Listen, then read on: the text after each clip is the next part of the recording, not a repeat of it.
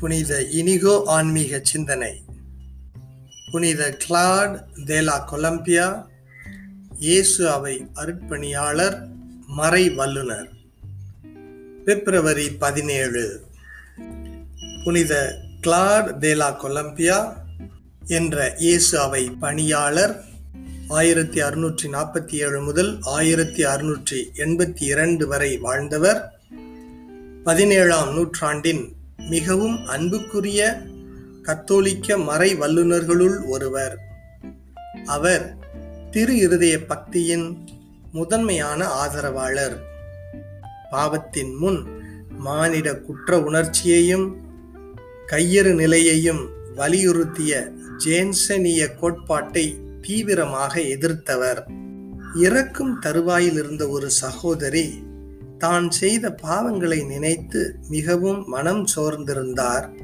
Claude அவர்கள் அவரிடம் பின்வருமாறு கூறினார் சகோதரியே உங்களைப் போல் நானும் கடவுளுக்கு கணக்கு கொடுக்கும் தருவாயில் இருந்தால் எனக்கு நம்பிக்கை கொடுப்பது எது தெரியுமா? நான் செய்த நற்செயல்களும் நான் கொண்டுள்ள நற்பண்புகளுமா? இல்லை. என் பாவங்களின் எண்ணிக்கையும் அவற்றின் தீவிரமுமே எனக்கு கடவுள் மீது ஆழமான நம்பிக்கையை உசுப்பிவிடும். இதில் தான் உண்மையாகவே கடவுள் மீது வைக்க தகுதியான நம்பிக்கை இருக்கிறது.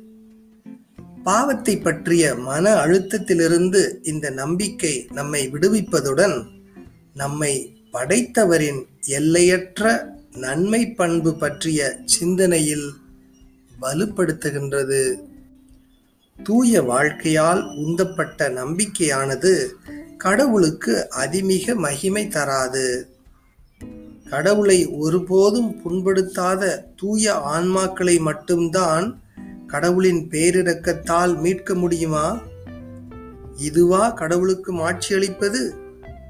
பாவிகளில் மிக மிக மோசமான ஒரு பாவியின் நம்பிக்கையே. கடவுளை மாட்சிப்படுத்தும் என்பது உறுதி.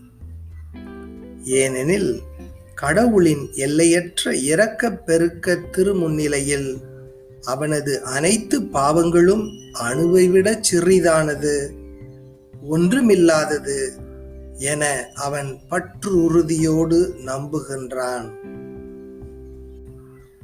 நண்பர்களே புனித கிளாடின் இந்த ஆறுதல் தரும் வார்த்தைகளை மீண்டும் மீண்டும் வாசிப்போம் மீண்டும் மீண்டும் கேட்போம். அவர் இப்போது நம்மிடம் பேசுவது போல கற்பனை செய்வோம். கடவுளின் எல்லையற்ற பேரிரக்கத்தின் உண்மையை நாம் எப்படி உணர்ந்து நமது வாழ்வில் ஏற்றுக்கொள்ள முடியும் என்று சிந்திப்போம்.